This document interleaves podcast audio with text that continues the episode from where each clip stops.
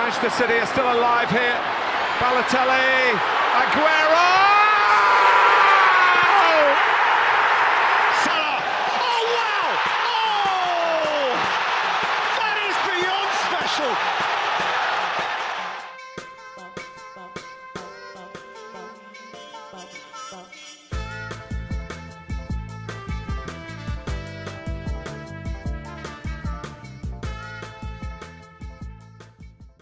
Καλησπέρα σας. Καλησπέρα. Είμαι ο Μινάς Είμαι ο Γιώργος. και καλώς ήρθατε σε ακόμα ένα επεισόδιο των Trivella Boys. Είχαμε διακοπή μιας εβδομάδας λόγω ανωτέρας βίας. Ε, για λόγους προστασίας. Καλά Παρότι το γλιτώσαμε τον COVID. Γλιτώσαμε, ναι. Τουλάχιστον δεν έχουμε γλιτώσει προς το παρόν, αλλά είχαμε έρθει σε, σε επαφή Σε με επαφή, κρούσματα ναι. και είπαμε να προστατεύσουμε τους εαυτούς μας και τους γύρω μας. Οπότε είχαμε το διάλειμμα. Βράζει ο τόπος, προσέξτε. Ισχύει. Χωρίς πλάκα. Να πούμε ο- ότι θα έχουμε γεν- πάλι ένα διαλυματάκι, αλλά μετά θα μας ακούσετε πο- πολύ, γιατί ακριβώς πριν την έναρξη των πρωταθλημάτων θα κάνουμε κάποιες παρουσιάσεις όπως κάναμε και πέρσι. Ναι, θα πάμε με την κλασική τακτική την περσινή. Θα κάνουμε και κατσάπ, θα κάνουμε διπλό επεισόδιο της... Σε- Όχι την επόμενη εβδομάδα, Ναι, ναι. τις δύο μεθεπόμενες. Ε, οπότε θα επανέλθουμε σήμερα δυναμικά με ένα θεματάκι που θεωρώ εγώ ότι είναι πάρα πολύ hot και πάρα πολύ Πιασάρικο, ωραίο. ωραίο. Και έκανε και πάταγο στο, στο Instagram. Ευχαριστώ πάρα πολύ όσους ψηφίσανε και στα poll που βάλαμε. Οπότε, Να πούμε το εξής ότι να ξεκινήσουμε την, να πούμε γρήγορα του πώς δόθηκε αφορμή για το συγκεκριμένο θέμα που θα πιάσουμε. Ε, είχαμε διάφορα πράγματα στο μυαλό μας να μιλήσουμε. Απλά εν τέλει οι συγκρίσεις παιχτών ακόμη και σε καφενιακό επίπεδο, ακόμη και σε επιστημονικό επίπεδο, σε όλα τα επίπεδα, πάντα είναι πιασάρικες και ωραίες. Δηλαδή, ο κόσμος γουστάρει να λέει αυτός είναι καλύτερος, αυτός είναι χειρότερος, αυτός μου αρέσει πιο πολύ, υποκειμενικά, αντικειμενικά κλπ. και ο καθένας έχει τη δικιά του εξήγηση Βεβαίως, και τρόπος σκέψης. και επειδή όλα εξηγούνται με διάφορες οπτικές γωνίες, αυτό που μπορούμε να πούμε είναι ότι σήμερα θα συγκρίνουμε αυθαίρετα εντελώς κάποια ζευγάρια παιχτών και μία τριπλέτα. Τέσσερα ζευγάρια, μία τριπλέτα. Βάση καριέρας, έτσι. Δηλαδή, γι' Ναι. αυτό και το τόνισα και όταν έβαλα τα poll το, το μεσημέρι ότι παιδιά συγκρίνουμε καριέρες. Δεν με νοιάζει να μου πει κάποιος ότι ξέρω εγώ, ε, ο τάδε είναι Μπενζεμά καλύτερος παίκτης. είναι καλύτερος παίκτης του Λεβαντόφσκι. Οκ. Ε, Ποιος είχε κάνει κα- καλύτερη καριέρα; Βέβαια, να πούμε ότι ακόμη και στην καριέρα υπάρχουν πάλι υποκειμενικά Σίγουρα. χαρακτηριστικά πρέπει να, να κρίνουμε. Δηλαδή, ε, άλλο να ξεκινάς από... α- α- έχει να κάνει με την εθνικότητα ενός παίκτη. Αλλιώς ξεκινάει ένας παίκτης από τη Λατινική Αμερική, αλλιώς από την Ευρώπη. Αλλιώς ένας Άγγλος, αλλιώς ένας Αφρικανός.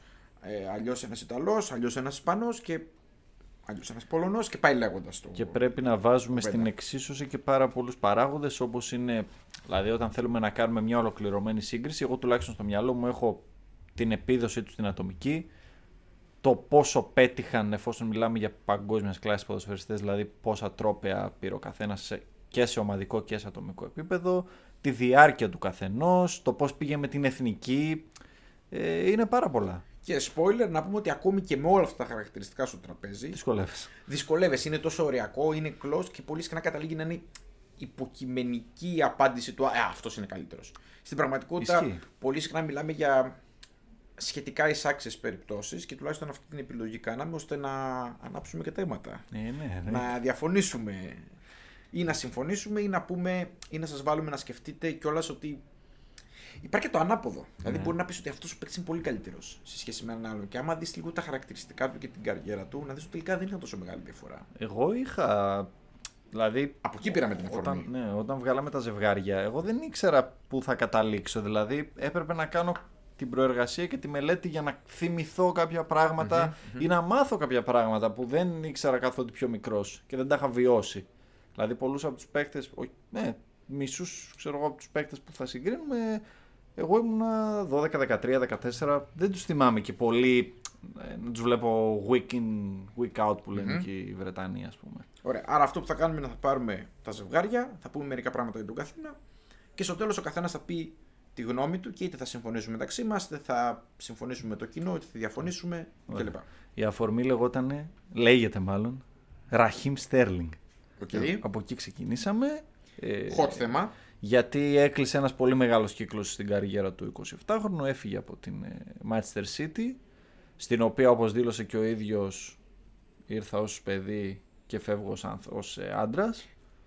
Πολύ βασικό. Αστερίσκος, για να μην το προσπεράσουμε γρήγορα. Ναι. Είναι 27 χρονών. Μόνο. Εγώ έπαθα Δηλαδή, πλάκα. ε, εμένα τον έχω στο μυαλό μου χρόνια και ζαμάνια. Τριαντάρι.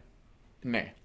Φανταζόμουν ότι είναι εκεί, αλλά στην πραγματικότητα θυμήθηκα μετά ότι με τη Liverpool ήταν πάρα πάρα πάρα, πάρα πολύ μικρός. Ναι. Είναι Δεκέμβρη, νομίζω αρχές Δεκέμβρη του 94 γεννημένος ο, ο Ραχίμ Στέρλινγκ. Ο οποίος ε, μπήκε σε μία, τον έβαλα εγώ μάλλον, για να τσιγκλίσω έτσι και κάποιους. Να το Επειδή συγκρίνουμε. είναι και το δίπολο City Liverpool τώρα στην, πώς το λένε, στο peak του ας πούμε, με το Σάντιο Μανέ. Να δούμε ποιος έχει κάνει καλύτερη καριέρα, ο Στέρλινγκ ή ο Μανέ. Είναι φοβερή επιλογή αυτό το δύο, να πω, που τους τσίγκλισες τους υπόλοιπους, ε, διότι έχουν πάρα, βλέποντας και τα στοιχεία τους, πέρα από το να πούμε το, τα επιμέρους στοιχεία της καριέρας, έχουν φοβερά κοινά σημεία στην καριέρα τους, τα οποία έχουν να κάνουν ακόμη και με το πιο απλό. Ας πούμε, δεν είναι πρώτα ονόματα στις ομάδες τους. Σωστά. Ε, δουλέψαν ε, τα τελευταία χρόνια με τους καλύτερους προπονητές των τελευταίων ετών. Ισχύει. Ε, παίζουν περίπου την ίδια θέση, όχι με τον ίδιο τρόπο, να πω εγώ. Ναι, τέλος πάντων ε, συγκρίνουμε Μοιάζουν, wingers. συγκρίσιμα. Εντάξει. Είναι, είναι ναι. άμεσα, άμεσα συγκρίσιμοι. Ναι, ακριβώς. Ε, ξεκίνησε σε αναλύσεις για το Sterling, τον 27χρονο Sterling. Να πούμε ότι έχει παίξει σε δύο ομάδες, όπως οι περισσότεροι θα γνωρίζετε πιθανόν. Στην Liverpool που έπαιξε πάρα πολύ μικρός και στη Manchester City, κυρίως όμως παίξει στη Manchester City. Εντάξει, κάποιοι κακοπροαίρετοι θα πούνε ότι δεν είπα την QPR. Από εκεί ξεκίνησε. Ναι, οκ. αλλά βασικά. Έπαιξε και αυτό, α, σαν παρένθεση το λέω τώρα για τη μεταγραφή στην Chelsea, έπαιξε σίγουρα ρόλο το ότι είναι, παρότι εντάξει είναι Τζαμαϊκανός ας πούμε στην καταγωγή, είναι παιδί που έχει μεγαλώσει στο Λονδίνο, Λονδίνο, δηλαδή Λονδίνο, επέστρεψε εκεί που μεγάλωσε. Οκ. Από εκεί που το GBC Liverpool. Έχουν ακου, ακουμπιστεί στα πόδια του πάνω από 100 εκατομμύρια Σωστά. από, τις, από το άθροισμα των, ε, των μεταγραφών. Έχει κατακτήσει τέσσερις Premier League. Να πω ότι στους τίτλους, το λέω από πριν, μη μου στέλνετε για διάφορα, δεν θα βάλω τίτλους οι οποίοι είναι κύπελλα. Ε, βάζω μόνο τίτλους με την εθνική ομάδα, πρωταθλήματα και ευρωπαϊκούς τίτλους. Εντάξει, εγώ τους έχω Και κάποιους αθροιστικά, ατομικούς. Άμα θέλει κάποιος Ναι, ναι. έτσι το συνολικό, έχει κατακτήσει 11 τίτλους ο Ραχίμ Στέρλινγκ. Οκ. Απλά πολύ συχνά για, τις, ποιο- για, την ποιοτική- για τα ποιοτικά τους χαρακτηριστικά σπάνια εγώ προτιμώ να συγκρίνω τα, Τους τα ομαδικούς κύπελλα. τίτλους. Γιατί Α, τα τα κύπελλα είναι η κύπελα, ειδική ναι. περίπτωση. Ε, Προτιμώ τα πρωταθλήματα που δείχνουν μεγαλύτερη διάρκεια. Μια και συγκρίνουμε καριέρες πάντα, έτσι. Σωστά. Ε, τα χαρακτηριστικά τους σαν παίκτης. Ε, νομίζω είναι λίγο πολύ γνωστά και είναι λίγο παρεξηγήσιμος όπως έγραψε και χθες στο post. Ναι. Ναι, ω πολύ. Δηλαδή, εντάξει, ρε παιδιά. Κατά την την άποψη έχασε- μένα είναι παρεξηγήσιμος. Ναι, την έχασε την. Ε, πώς το λένε. Την ευκαιρία. Το σίτερ εκεί με τη Λιόν. Λιόν. το- Δηλαδή, νομίζω ότι. Άμα πεις σε κάποιον Ραχίμ Στέρλινγκ και σε μένα. Εγώ δύο πράγματα θυμάμαι το Στέρλινγκ. Το ένα είναι λίγο κουλό, αλλά με είχε πονέσει πάρα πολύ γιατί ήταν ένα γκολ που είχε βάλει στην Bournemouth.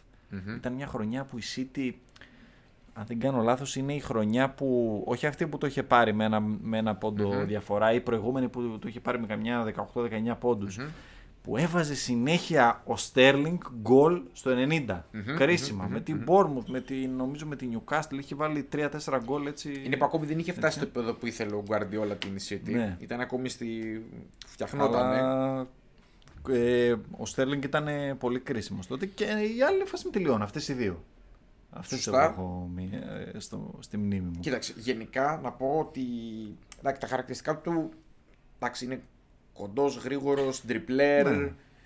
Εγώ, σαν μεγαλύτερο ατού, του δίνω ότι δημιουργεί πάρα πολύ για τον εαυτό του. Ε, κινείται σαν winger, κυρίως σαν winger, αλλά έχει παίξει και περιοχή. Να πω ότι έχει πάρει- πάρει διάφορους ρόλους κατά διαστήματα από τον Guardiola, το οποίο είναι πολύ μεγάλο συν για έναν ποδοσφαιριστή. Γενικά, ο Guardiola του δίνει διάφορους ρόλους. Ε, αλλά εγώ το μεγάλο του πλήν για μένα είναι ότι αφήνει πολύ συχνά μισοτελειωμένες Ναι, είναι ημιτελής. προσπάθειες. Ναι. Δηλαδή ε, και τα τελειώματά του είναι πολύ συχνά μέτρια ε, και οι πάσε του πολύ συχνά στους συμπαίκτες του είναι κακές θα πω. Δεν θα Είναι πω καν λίγο μέτριες. σλόπι. Είναι σλόπι. Και εγώ σλόπι το έχω γραμμένο στα χαρτιά μου. Ναι, ωραία, χαίρομαι που συμφωνούμε. Γιατί Είναι αυτό σλόπι. είναι. Ε, βέβαια όμως δημιουργεί πολλές φάσεις μέσα στον αγώνα για τον εαυτό του. Διότι είναι ταχυδύναμος, τριπλέρ, χαμηλό κέντρο βάρους. Έχει καλ- καλή τρίπλα χωρίς να είναι πολύ τεχνική όμορφη στο μάτι. Αλλά φέρνει την μπάλα πολύ γρήγορα, φεύγει γρήγορα, επιτάχυνση στα μάτια και φυσικά ασταμάτητος τρεχαλατζής. Έτσι. Ναι, ναι. Είναι φοβερός αυτό που του δίνω πάρα πολύ και δεν το έχει καταλάβει ο πολύς ο κόσμος. Ούτε εγώ το είχα καταλάβει ότι, γινόταν σε, ότι γίνεται σε τόσο μεγάλο βαθμό μέχρι που είδα κάποια charts. Είναι ότι έχει βελτιώσει τόσο πολύ τον τρόπο με τον οποίο τοποθετείται μέσα στην περιοχη Μμμ, Δηλαδή, εντάξει, αυτό βοηθάει φυσικά και η City. Ναι. Δηλαδή, τέτοιοι παίχτε και τους βοηθάνε το ότι παίζουν σε μια τεράστια ομάδα Ναι, ναι. και πολύ ποιοτική ομάδα και βοηθούνται οι ίδιοι και βοηθάνε για αυτή την ομάδα. Έτσι. Είναι αμφίδρομη Εγώ λίγο νομίζω η ότι αν δεν σχέση. ήταν τόσο καλός δεν θα έπαιζε απλά στη City. Δεν θα τον είχε, θα τον είχε πετάξει εκτός ο Γκουαρδιόλα. Ναι, δεν είναι ναι. κανένα χάζος ο Γκουαρδιόλα. Ναι. Αλλά ο, ο Στέλινγκ δικαίως κρατάει αυτή τη, κρατούσε μάλλον μέχρι και πέρσι αυτή τη θέση στη, στην εντεκάδα. Ωραία. Αλλά αυτό μου έκανε εμένα τρομερή εντύπωση ότι ακόμα και σε αυτό ένας παίκτης που εντάξει είναι παγκόσμιας κλάσης, Μμμ. είναι ο τρίτος σκόρερ στην ιστορία της Premier League winger. Ε, να πούμε ότι με, τη, ότι με τις ομάδες έχει 320 ομάδες έχει βάλει 109 γκολ, το Ναι. οποίο είναι ένα τεράστιο νούμερο και με την Εθνική Αγγλίας σε 77 μάτς 19 γκολ. Να πω την άποψή μου ότι με την Εθνική Αγγλίας δεν κάνει τη διαφορά. Όχι, και ήταν και πάρα πολύ κακό στο, Στο Euro. στο δεκα- το, και στο Euro και το 16. Και το, δε- ναι, ναι, ναι, ναι. Εκεί δηλαδή ήταν η δεν, πληγή. έκανε τη, δεν έκανε τη διαφορά, του το δίνω και αυτό στα, στα πλή.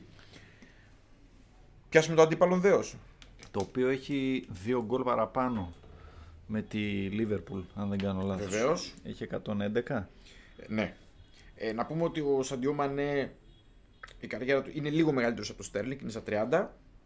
Ε, η ομάδα της καριέρας του είναι η Μέτση, η Salzburg, η Southampton, η Liverpool και τώρα η μεταγραφή του στην Bayern. Δεν έχουμε δει ακόμη, αλλά είναι και μια μεταγραφή. Και σε Chelsea. αυτόν. Α, στο, α, sorry. Στην Bayern, ναι, αλλάξει. Στην Bayern, ναι. Και, και αυτός 100 εκατομμυριάκια έχουν ακουμπιστεί στα πόδια του. Πιο πολλές βέβαια μεταγραφές. Δικαίως. Εδώ μπορούμε να δούμε και τη διαφορά καριέρας ενός Αφρικανού από έναν Άγγλο ποδοσφαιριστή. Ο Άγγλος ποδοσφαιριστής ακολούθησε πιο γρήγορα την πορεία. Ο καλός ποδοσφαιριστής φυσικά Ναι. Στέρλινγκ. Ε, ο Μανές τσούκου τσούκου ανέβηκε τα σκαλοπάτια ε, ας πούμε των μεγάλων ομάδων δηλαδή σιγά σιγά ανέβηκε τα ε, 144 γκολ σε 348 μάτς κυρίως με τη Liverpool βέβαια Ναι. και με τη Σενεγάλη 33 γκολ σε 91 μάτς έχει κατακτήσει ένα Champions League, μία Premier League με τη Liverpool και τα δύο. Ε, να πω το ότι εμένα τα χαρακτηριστικά του Μανέ υπήρξαν στιγμές νομίζω προ-περσί, δεν θυμάμαι ακριβώς το χρονικό περίοδο, τα, τα χάνω λίγο με το, τον COVID, ναι. Που θεωρούσα το ότι ήταν ο πιο σημαντικός παίκτης στη Liverpool μπροστά και ένας από τους σημαντικότερους παίκτες γενικά στο ποδόσφαιρο. Κοίτα την κοιλιά, Παγκοσμίως. την κοιλιά του ας πούμε έτσι την είχε κάνει μετά τον COVID δηλαδή την, Πρέπει να είναι ακριβώς πριν τον COVID αυτό που έχω στο το μυαλό μου. 2021 είχε κάνει την, ε, την κοιλιά και το 21-22 της ψιλοεπανήλθε Ναι. αλλά μέχρι και το 19-20 τη χρονιά δηλαδή που πήρε λίγο από το πρωτάθλημα ήταν φοβερός Εμένα του δίνω, του δίνω πολλ- πολλά συν στο γεγονός ότι δεν μπορώ να βρω ένα πράγμα που θα πω για το Μανέ το οποίο είναι το χαρακτηριστικό του, αλλά δεν μπορώ να βρω και κανένα πλήν του. Δηλαδή, κάνει πολύ καλά όλα τα πράγματα που χρειάζεται από έναν επιθετικό, είτε παίζει. Εντάξει, πιο πολύ στο πλάι παίζει, αν και δεν παίζει, είναι ενδιάμεσος. Δεν παίζει καθαρός, ούτε καθαρό extreme, ούτε Ε, καθαρός κεντρικός. inside Inside forward, αλλά νομίζω Forward. ότι παίζει με δικό τρόπο τη θέση. Δηλαδή Ναι. παίζει στο χώρο. Επίσης έχει το ξεπέταγμα στο πίσω δοκάρι αυτό που η Liverpool το έχει πολύ συχνά με τη σέντρα στο, στο πίσω Νομίζω δοκάρι. ότι ο Μανέ είναι πιο πολύ παίκτης αυτό που λες του, του δεύτερου δοκαριού, ενώ ο Στέρλινγκ είναι του πέναλτι, του άξονα, ας πούμε, Ναι, πιο πολύ. θε- με δύο τρόπους. Ο Στέρλινγκ πιο πολύ με δύο τρόπους. Η μία είναι να πάρει την μπάλα και να διεισδύσει. Να διεμβολήσει. Διαγωνι- Ναι, διαγώνια, διαβολιστικά, μπράβο. Και το άλλο είναι να περιμένει σαν εκεί στο, στο πέναλτι να βρει καμιά μπάλα που φεύγει, καμιά πάσα με Ναι, τη μία σωστά. να χτυπήσει. Ο Μανέ έχει πιο πολλούς τρόπους νομίζω να επιτεθεί, διαφορετικούς. Βέβαια, κανένα δεν τον κάνει. Υπάρχουν πάντα ένας παίχτης που το κάνει καλύτερα από αυτόν. Δηλαδή, σκόρερ φοβερός δεν. Υπάρχουν πολύ καλύτεροι σκόρερ από τον ε, Μανέ. Πιο γρήγοροι υπάρχουν από τον Μανέ.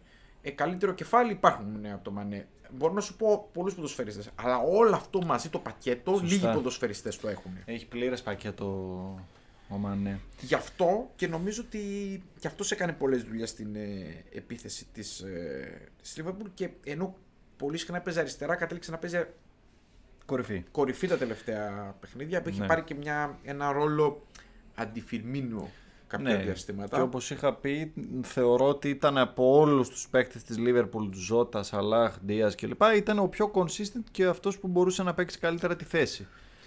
Βέβαια, να πω ότι μεταξύ των δύο θεωρώ ότι ο Στέρλινγκ μπορεί να παίξει καλύτερα. Πιο φυσικά του βγαίνει να παίξει στη, στην κορυφή και δεν είναι τυχαίο ότι η Chelsea πήρε το Στέρλινγκ, ο οποίος ταιριάζει. Δηλαδή η Chelsea βλέπω ότι έχει ένα πλάνο.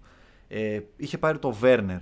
Ο Για αυτή Στέρλινγκ τη θέση του θέλει. Μάλλον. ναι, ο Στέρλινγκ είναι ο Βέρνερ με γκολ. ναι, ναι. ναι, ναι. Αυτή είναι η διαφορά. Ναι. Ότι ο Βέρνερ έφτανε στην τελική αλλά δεν έκανε γκολ. Ο Στέρλινγκ φτάνει στην τελική, κάνει γκολ. Ναι, γιατί ουσιαστικά τον θέλει για μια θέση που δεν είναι κλασικού επιθετικού, αλλά δεν είναι και πλάγιος. Ουσιαστικά. Είναι αυτός ο ενδιάμεσος ρόλος που θέλει να έχει. Ε, τώρα ο Τούχελ μέχρι πέρσι έπαιζε 3-4-2-1. Έβαζε στην κορυφή το Χάβερτς. Ε, θα τώρα δούμε μπορεί πώς να θα βάζει το παίξει. Στέρλινγκ. Μπορεί να συνεχίσει, μπορεί να αλλάξει σχήμα, να παίξει με τετράδα φέτος και να παίξει ο Στέρλινγκ κορυφή. Μπορεί να παίξει από πίσω, μπορεί να παίξει το πλάι σαν ε, inside Εντάξει, forward. γενικά μπορεί να παίξει με διάφορους τρόπους. Του δίνει, του δίνει αυτή Ναι. την. ε, Πάντως είναι ο παίχτης που έλειπε από την Chelsea γιατί η Chelsea δεν είχε ούτε το εύκολο γκολ από τους πλάγιους της, ούτε Οκ. της είχε βγει κάποιος στη μετά ζάρ εποχή. Βαρβάτος δηλαδή, Πούλησικο, Ζήγες. Όλοι είχαν θέματα στον γκολ. Εγώ να ρωτήσω κάτι. Ο Μανέ που θα παίζει στην Bayern; Ο Μανέ που θα πει στην Bayern. Αριστερά. Ε, τώρα, κοίταξε να δεις. Θα παίζει με ρόλο αντίστοιχο της Liverpool ή διαφορετικό. Πιστεύεις. Εκτιμάς; Εντάξει, άμα δεν τα δούμε δεν μπορούμε Ε, να κοίτας, πούμε. στο, εκτίμηση κάνουμε. θεωρητικά στο γερμανικό, στην Bundesliga έχεις μεγαλύτερους να κινηθείς. Δηλαδή πιστεύω ο Μανέ θα, παι- θα παίξει και Θα πάρα πολύ στην συγκλίνει πιο πλάτη. πολύ. Και, ναι, θα, θα πάρει και πάρα πολλές μπάλες στην πλάτη. Δηλαδή θα μου θυμίσει εμένα πρώτες χρονιές Μπράβο. Liverpool. Α, να για σου, αυτό θα έλεγα. Πιο counter attack, πιο άμεσο. Σου λέω, Παλιέ κίνηση. στο χώρο να τις ναι, κυνηγήσει. Στην πλάτη. Ναι, ναι, ναι. Τον βλέπω δηλαδή να έχει ένα διαφορετικό ρόλο. Εγώ πιο... νομίζω θα τον ευνοήσει πάρα πολύ Παλιό. το γερμανικό. πρωτάθλημα. Ναι, ναι, Δηλαδή είναι μπορεί να ταμάμ. γράψει πολλά νούμερα. Είναι τα μάμ. Και έχει παίξει και στη Σάλτσμπουργκ που Είναι η αντίστοιχο ε, στυλ. θα τον βοηθήσει και λίγο με τη γλώσσα. Νομίζω είναι πάρα και δεν πολύ είναι έξυπνος πολύ... Α, άμα, τι να σου πω, δεν βρίσκω άλλη ομάδα που να κούμπονε καλύτερα ο μανε σ- για το επόμενο βήμα στη μετά Liverpool εποχή, για τον ίδιο. Ωραία. Τώρα μεταξύ τους, Μπράβο. Τώρα ήρθε η ώρα του για να Verdict. κάνουμε το comparison, Για να δούμε τι πιστεύεις. εγώ πάω με την ε, συντριπτική μειονότητα και θα Ναι. πω Sterling. Οκ. Γιατί βάζω στο, στην εξίσωση και τους τίτλους, καλός ή κακός. Βάζω στην εξίσωση ένα πράγμα που ο κόσμος δεν το θυμάται και το έγραψα και στο post ότι ο Sterling για τρεις χρονιές ήταν νούμερο ένα σκόρερ της City και κουβάλησε και η City πήρε δύο πρωταθλήματα αυτές τις χρονιές. Δηλαδή είχε alpha male ρόλο στην ομάδα, ήταν σταθερά δεύτερο σκόρερ πίσω από τον Αγκουέρο. Mm-hmm. Κάποιες χρονιές ήταν και πρώτος. Εγώ θεωρώ ότι είναι υποτιμημένος ο Sterling. Οκ. Και στον λένε κάποιοι φλόπερ, ε, ξέρω εγώ, χασογκόλοι. Ε, Δεκτό. καλός ή κακός, τα στατιστικά δεν το επιβεβαιώνουν αυτό. Εγώ δυστυχώς θα πάω με την ε, πλειονότητα. Θα επιμείνω. Ε, δυστυχώς γιατί; Δυστυχώς εννοώ ότι. Κοίταξε. να Καθένα την δεις. άποψή του λέει. Θα σου πω. το- Είμαι με το Μανέ. Θα σου πω γιατί. Διότι δυστυχώς δεν μπορώ παρά να φαντάζομαι το Στέρλινγκ να κουτρουβαλάει. δηλαδή με ενοχλεί αυτή η Ε, εικόνα. ναι, εντάξει. Παρότι τώρα πέρα την πλάκα, βλέποντας τα νούμερα είναι πάρα πολύ close για μένα. Δηλαδή είναι, σε μένα είναι καθαρά στο 50-50. Και θα διαλέξω Μανέ και λίγο. Και λίγο γιατί πιστεύω ότι μου αρέσει πιο πολύ εμφανισιακά ο Μανέ στο το παιχνίδι του εννοώ. Κοίτα, αν μου έλεγες διάλεξε ένα παίχτη για να ξεκινήσεις μια ομάδα, θα παίρνω το Μανέ. Ε, δηλαδή είναι πιο two way, κάνει περισσότερες Απλά δουλειές στο γήπεδο. Οι καριέρες τους είναι οι ίδιες. Δεν νομίζω Ναι. ότι μπορείς με, με την καριέρα να διαλέξεις τον ένα τον άλλο. Νομίζω Μπορείς ότι να καταλήγεις δώσει, κοίταξε. Μπορείς Σε να ένα δώσεις, personal. ε, τέτοιο. Εντάξει, ο Στέλινγκ είναι βέβαια τρία χρόνια μικρότερος. Ναι, Αυτό είναι μια άλλη κουβέντα που πρέπει να κάνουμε. Σωστά. ότι Δεν σημαίνει και πολλά πράγματα αυτό. Όχι απαραίτητα. Μπορεί η καριέρα του να είναι μικρότερη. ακριβώς. Οκ. Ε, Μέχρι το τώρα κρίνουμε. Ναι. Το άλλο θέμα είναι ότι μπορώ να δώσω ελαφρυντικά πάρα πολλά στο Μανέ και είναι, λειτουργεί υπέρ του αυτό το ότι ε, πήρε ε, το καράβι μια μέρα και πέρασε απέναντι και πήγε στη Γαλλία και η μάνα του δεν το ήξερε και τον έψαχνε Ενώ ο Sterling ήταν στο Λονδίνο έπαιζε στην QPR, τον πήρε η Γενικά, Liverpool, ο είχε Μανέ πιο smooth Του μετάβαση. πέρασε και, πέρασε και πολύ δύσκολο αρκετό χρονικό διάστημα μέχρι να καθιερωθεί νομίζω στις συνειδήσεις του κόσμου. Ακόμη και όταν είχε γίνει μεταγραφή από τη Southampton που θε- θυμάμαι δηλαδή του ότι έλεγαν εντάξει μωρέ, δηλαδή δεν είναι ότι την υποτιμούσαν αλλά δεν της δίνανε και την πρέπουσα σημασία νομίζω. Ναι, εντάξει, ήταν ένας καλός παίκτης από μια ομάδα που ήταν τότε 7η-8η, εκεί τερματίζει η Southampton του Κούμαν. Μμμ. Ο Μανέ ήταν στους καλούς της παίκτης με τον Ντάντι τους Γκρατσιάνο Πελέ, εκείνη τη φοβερή ομάδα και έκανε το βήμα. Και εκεί έκανε διάφορα πράγματα στην επίθεση. Νομίζω δεν άλλαξε τόσο πολύ ο ρόλος του. Δηλαδή ήταν λίγο απ' όλα. Εντάξει, ήταν πολύ γρήγορος βέβαια. Αλλά τακτικά δεν νομίζω ότι είχε φτάσει στα επίπεδα που ήταν μετά με τη Liverpool. Δηλαδή Όχι. είχε να δώσει πολλά ακόμη Εννοείται. στη, στην Αυτό καριέρα είναι που του. είπες εσύ, ότι τον έφτιαξε ο Κλόπ, όπως αντίστοιχα και το Στέλινγκ έφτιαξε ο Γκουαρδιόλα. Δεν, δεν μπο- είναι από τις πιο ε, wise έτσι, αποφάσεις παικτών που είχε κάνει ο, ο Στέλινγκ να πάει στη City. Μμμ. Και εγώ θεωρούσα όταν είχε γίνει και η μεταγραφή ότι Αν η είχε μείνει Liverpool στη τους Liverpool θα είχε έκλεψε. καεί. Ναι, εγώ θεωρούσα Θα ότι η είχε Liverpool καεί. τους έκλεψε. Αλλά εν τέλει ήταν πάρα πολύ καλή Δικαιώθηκε κίνηση. και- ναι, ναι, ναι. Και άξιζε και τα λεφτά του, έτσι. Ναι, ναι. Ωραία. Θα δούμε μετά και τι θα λέει ο κόσμος όταν θα μας θα μας ακούσει. Εγώ Να πιστεύω ότι θα είναι πολύ μοιρασμένο αυτό. Να μην πω γενικά. τι λέει ο κόσμος. Τώρα πες μας άμα είναι. 78% Έχει μανέ. κλείσει το πόλ.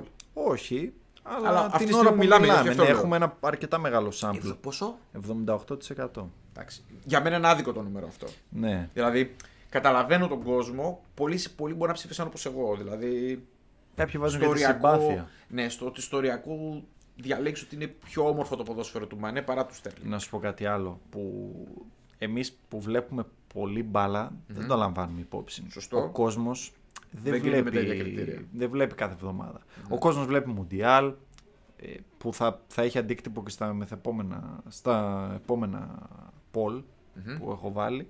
Ε, ο κόσμος βλέπει Champions League, ε, ο κόσμος βλέπει κανένα derby, δηλαδή δεν βλέπει τους παίχτες κάθε Βλέπει κάποιες κάθε στιγμές, εβδομάδα. δεν βλέπει Ναι. τη συνολική του πορεία. Οπότε δεν μπορεί. Και άμα δεν ψαχτεί και λίγο, δεν μπορεί να το αξιοποιεί, να το φιλτράρει το. Γι' αυτό είμαστε εμείς Το εδώ, κάθε να παίχτη. του δώσουμε Ε, ναι, μερικές πληροφορίες, ορίστε. να το σκεφτεί. Παιδιά, out of the book. μην υποτιμάτε το Ραχίμ Στέρλινγκ. Εντάξει. Το μήνυμα της ημέρας. Καλά, αυτό είναι σίγουρο.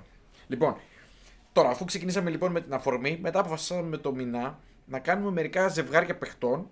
Ένα αναθέσει, πηγαίνοντας από τέρμα, άμυνα, κέντρο και επίθεση. Στην επίθεση δεν μπορούσαμε να διαλέξουμε δύο, αλλά διαλέξαμε τρεις. Ε, ναι, εντάξει. Που ψιλοσυμφωνήσαμε χωρίς να έχουμε συνεννοηθεί ποια θα είναι τα, τα ζευγάρια.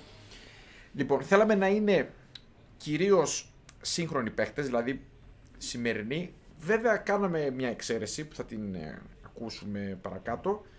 Γιατί εντάξει, το, το, θέλαμε να συγκρίνουμε παίχτε που να είναι κοντά οι καριέρες τους, να είναι Ε, ναι. close.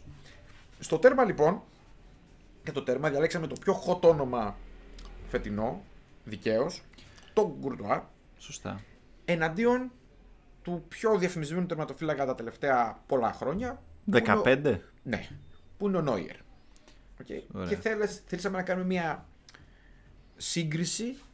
Ε, να δούμε λοιπόν, πώς είναι, πώς είναι αυτή η σύγκριση. Λοιπόν, να πούμε καταρχήν ότι ο Κουρτουά είναι 30 χρόνια.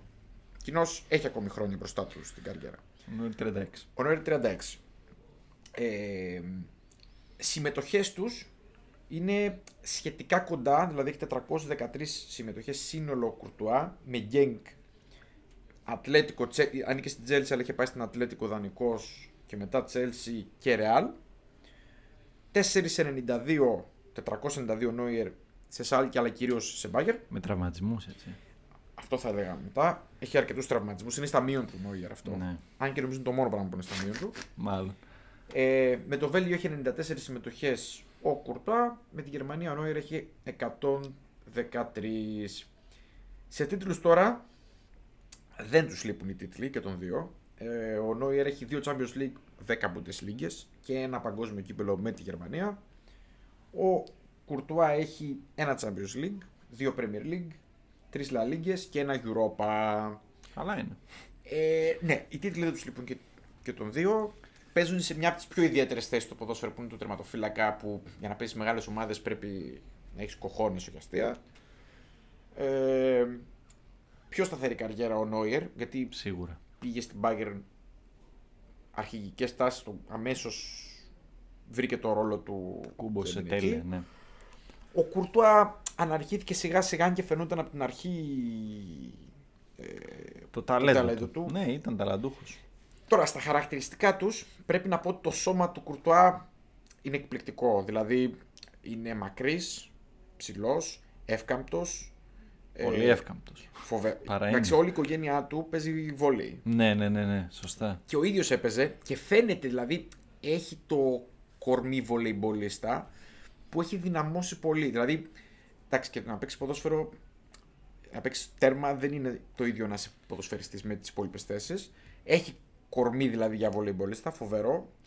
Ε, έχει φοβερά χέρια, δηλαδή δύναμη που δίνει την μπάλα με τα χέρια.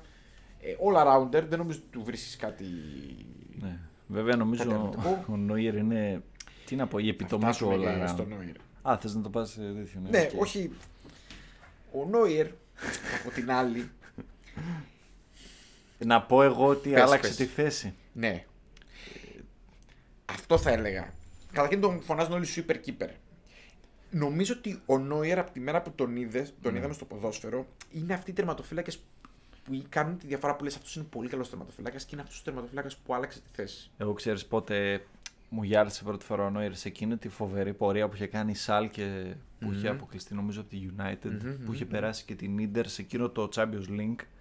Ήταν φοβερός και τον έβλεπες και στα παιχνίδια του United νομίζω είχε χάσει η Σάλκε 0-2.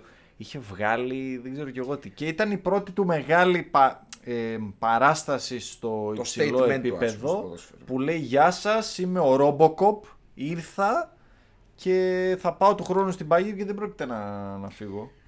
Ο Νόιερ έχει φοβερή τοποθέτηση. Δηλαδή, η τοποθέτηση του είναι καλύτερο που έχω δει σε τερματοφυλάκα ever. Ε, το σώμα του είναι σίγουρα χειρότερο από το Κορτουά. Ναι, το ναι. συζητάμε, έτσι.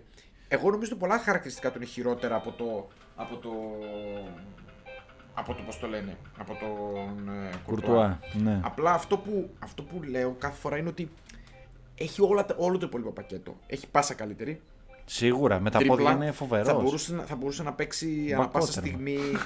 Μπακότερμα εύκολα. Θα μπορούσε να παίξει μέσα. Όχι Μέσα, μέσα, μέσα, να τον βάλεις μέσα. έξω δεξιά, ρε Εύκολα παιδί μου. παίζει μέσα. Και ό,τι, ό,τι και να πω για το Νόιερ είναι λίγο. Ο Νόιερ είναι σε μια σειρά από τερματοφύλακες οι οποίοι κάνανε statement στο, στο ποδόσφαιρο. Δηλαδή, ε, πώς ήταν ο Σμάιχελ, πώς Ναι. ήταν, ε, τι να σου πω, ο Γιασίν ας πούμε. Παίκτες που αλλάξαν τη θέση, αποφασίσαν Να ότι το θα πω βγει- θα παίξουν αλλιώς. διαφορετικά. Πήρε τον πύχη από ένα σημείο και τον έβαλε, ξέρω εγώ, 100 μέτρα πιο ψηλά και λέει φτάστε τον. οι, οι άλλοι σύγχρονοι τερματοφύλακες που είναι πολύ καλοί, ξέρω εγώ, Μπουφόν, ο Βάντερ Σάρ, τέτοιοι τερματοφύλακες, φοβεροί, καταπληκτικοί, αλλά δεν αλλάξαν τη θέση. Ο Φάντερσαρ θεωρώ ότι είναι λίγο overrated. Δεν τον πρόλαβα καλά, αλλά από αυτά που έχω δει. Καλός ήταν. Ναι, Απλά το, αλλά. πρόβλημα, το πρόβλημά του είναι ότι είχε μια μαύρη περίοδο η οποία του στοίχισε πολύ ψυχολογικά. Ναι. Αλλά τέλος πάντων δεν αλλάξαν τη θέση. Αυτό είναι το, Οκ, το ε, θέμα μας. Τι να πω για τον Νόιερ. Ο Νόιερ ε, είχε, είχε καταντήσει να γίνει αστείο το ότι σε κάθε παιχνίδι έκανε και μια έξοδο στα 40-50 μέτρα και έπαιζε αυτό που λέω μπακότερμα. Μμμ. Αλλά είναι πραγματικά, ήταν πραγματικά παιχνίδια και κρίσιμη σημασίας που έβγαζε, έκανε αποκρούσεις που δεν είχα ξαναδεί εγώ. Δηλαδή κατέριπτε τους νόμους της φυσικής, διπλές επεμβάσεις στο γάμα, έχει φοβερά ρεφλεξ. Μμμ, Ο Κουρτουά είναι ο τερματοφύλακας που Έχει το επειδή έχει σώμα. τον όγκο και το σώμα θα κλείσει τη γωνία Ναι, του, ναι, θα, θα, κάνει, θα προστατευτεί. κάνει την καλύτερη επιλογή που μπορεί να κάνει αναπερίπτωση και επειδή έχει αυτό το σώμα, οι πιθανότητε είναι πάντα υπέρ Ναι. του. Ο Νόιερ ακόμα και να μην είναι στο τοποθετημένος μπορεί να πεταχτεί και να το βγαλει Πλέον εντάξει είναι 36, δηλαδή δεν θα Φαίνεται- κάνει, φαίνεται λίγο τα ναι, χρόνια. Δεν θα κάνει πράγματα που κάνει στα 27. Επίσης να πω ότι είχε πολλούς τραυματισμούς και βα, βαρύτατου τραυματισμούς. Ναι. Δηλαδή, εντάξει, είχε, πέρασε διάφορα. Παρ' όλα αυτά, εντάξει, η θέση του είναι εκεί ακόμη και όταν επιστρέφει από ένα, μήν- ένα χρόνο απουσίας. Ε, όλοι λένε να η θέση του Νόιερ είναι εκεί στο, στο τέρμα. Βλέπω εδώ, τι να πω, ατομικά βραβεία τέσσερις φορές στην ε, ομάδα της χρονιάς στην UEFA, άλλες, τέσσερις, στο- άλλες τρεις στο, στο Champions League. Βγήκε και goalkeeper της χρονιάς τη σεζόν που το πήρε η Bayern, έτσι, το, το 19-20 τη δεύτερη το Λογικό. δεύτερο Champions League. Τι να πω, ε, το 2014 με την Εθνική Γερμανία που πήρε το Μουντιάλ. Πρέπει να ήταν και υποψήφιος μια χρονιά για, Χρυσή για μπάλα. χρυσή μπάλα. Ναι. Ενώ ότι ήταν ψηλά, νομίζω είχε έρθει κάπου τρίτος. Δεν συζητάω για πώς το λένε, Team of the Season στη Γερμανία. Πάντα. Εντάξει, ε, νομίζω ότι είναι μια σύγκριση λίγο Λίγο ελαφρώς άδικη. που γέρνει προς τον Νόιερ. Απλά ο Κουρτουά, μάλλον τι δεν έχει κάνει ο Κουρτουά να πω για να φτάσει και στο επίπεδο του Νόιερ. Δεν έχει διακριθεί με την εθνική ομάδα. Μμμ. Και νομίζω ότι γενικότερα το, το συνολικό underperform της εθνικής Βελγίου, τι- η οποία Που να πούμε ότι έχει το υλικό. αυτό είναι η golden generation του Βελγίου, η οποία σε κάθε μεγάλη διοργάνωση υπάρχει μια μερίδα κόσμου που την πιστεύει, την περιμένει να φτάσει επιτέλους Υπάρχουν μέχρι το χρονιές τέλος. Αλλά η δεν Γερμανία είναι φτάνει. χειρότερη από, την, ε, από το Βέλγιο σαν Εννοείται. εθνικές ομάδες. Εκείνη, Εννοείται. εκείνη η χρονιά που αποκλείστηκε το... Στο... στη Βραζιλία. στο παγκόσμιο κύπελο. Ναι, που ήταν τραγωδία η Γερμανία. Δεν βλεπότανε. Όχι στη Βραζιλία. Πού ήταν τραγωδία; Το 18, Στη Βραζιλία, λέω, στη όχι στη Βραζιλία, Ρωσία. στη Ρωσία. Ναι, αυτό λέω. Το 18. Στη Στη Βραζιλία. Βραζιλία. Ναι, εντάξει. Τα 18 στη Ρωσία δεν είναι τραγωδία η εθνική Γερμανία. Αλλά ναι, είναι αυτό ότι δεν έχει φτάσει στην κορυφή με την εθνική Βελγίου. Και το άλλο και ακόμα πιο βασικό είναι ότι δεν νομίζω ότι θεωρούνταν και ποτέ, ίσως πριν από φέτος, κορυφαίο τερματοφύλακα στον κόσμο. Μμμ. Δηλαδή πάντα λέγαμε ο Όμπλακ, πιο πα- μέχρι το 18 ήταν ο ντεχεα Μμμ. ε, ο Νόιερ. Δεν νομίζω ότι ήταν ο Κουρτουά ποτέ νούμερο ένα.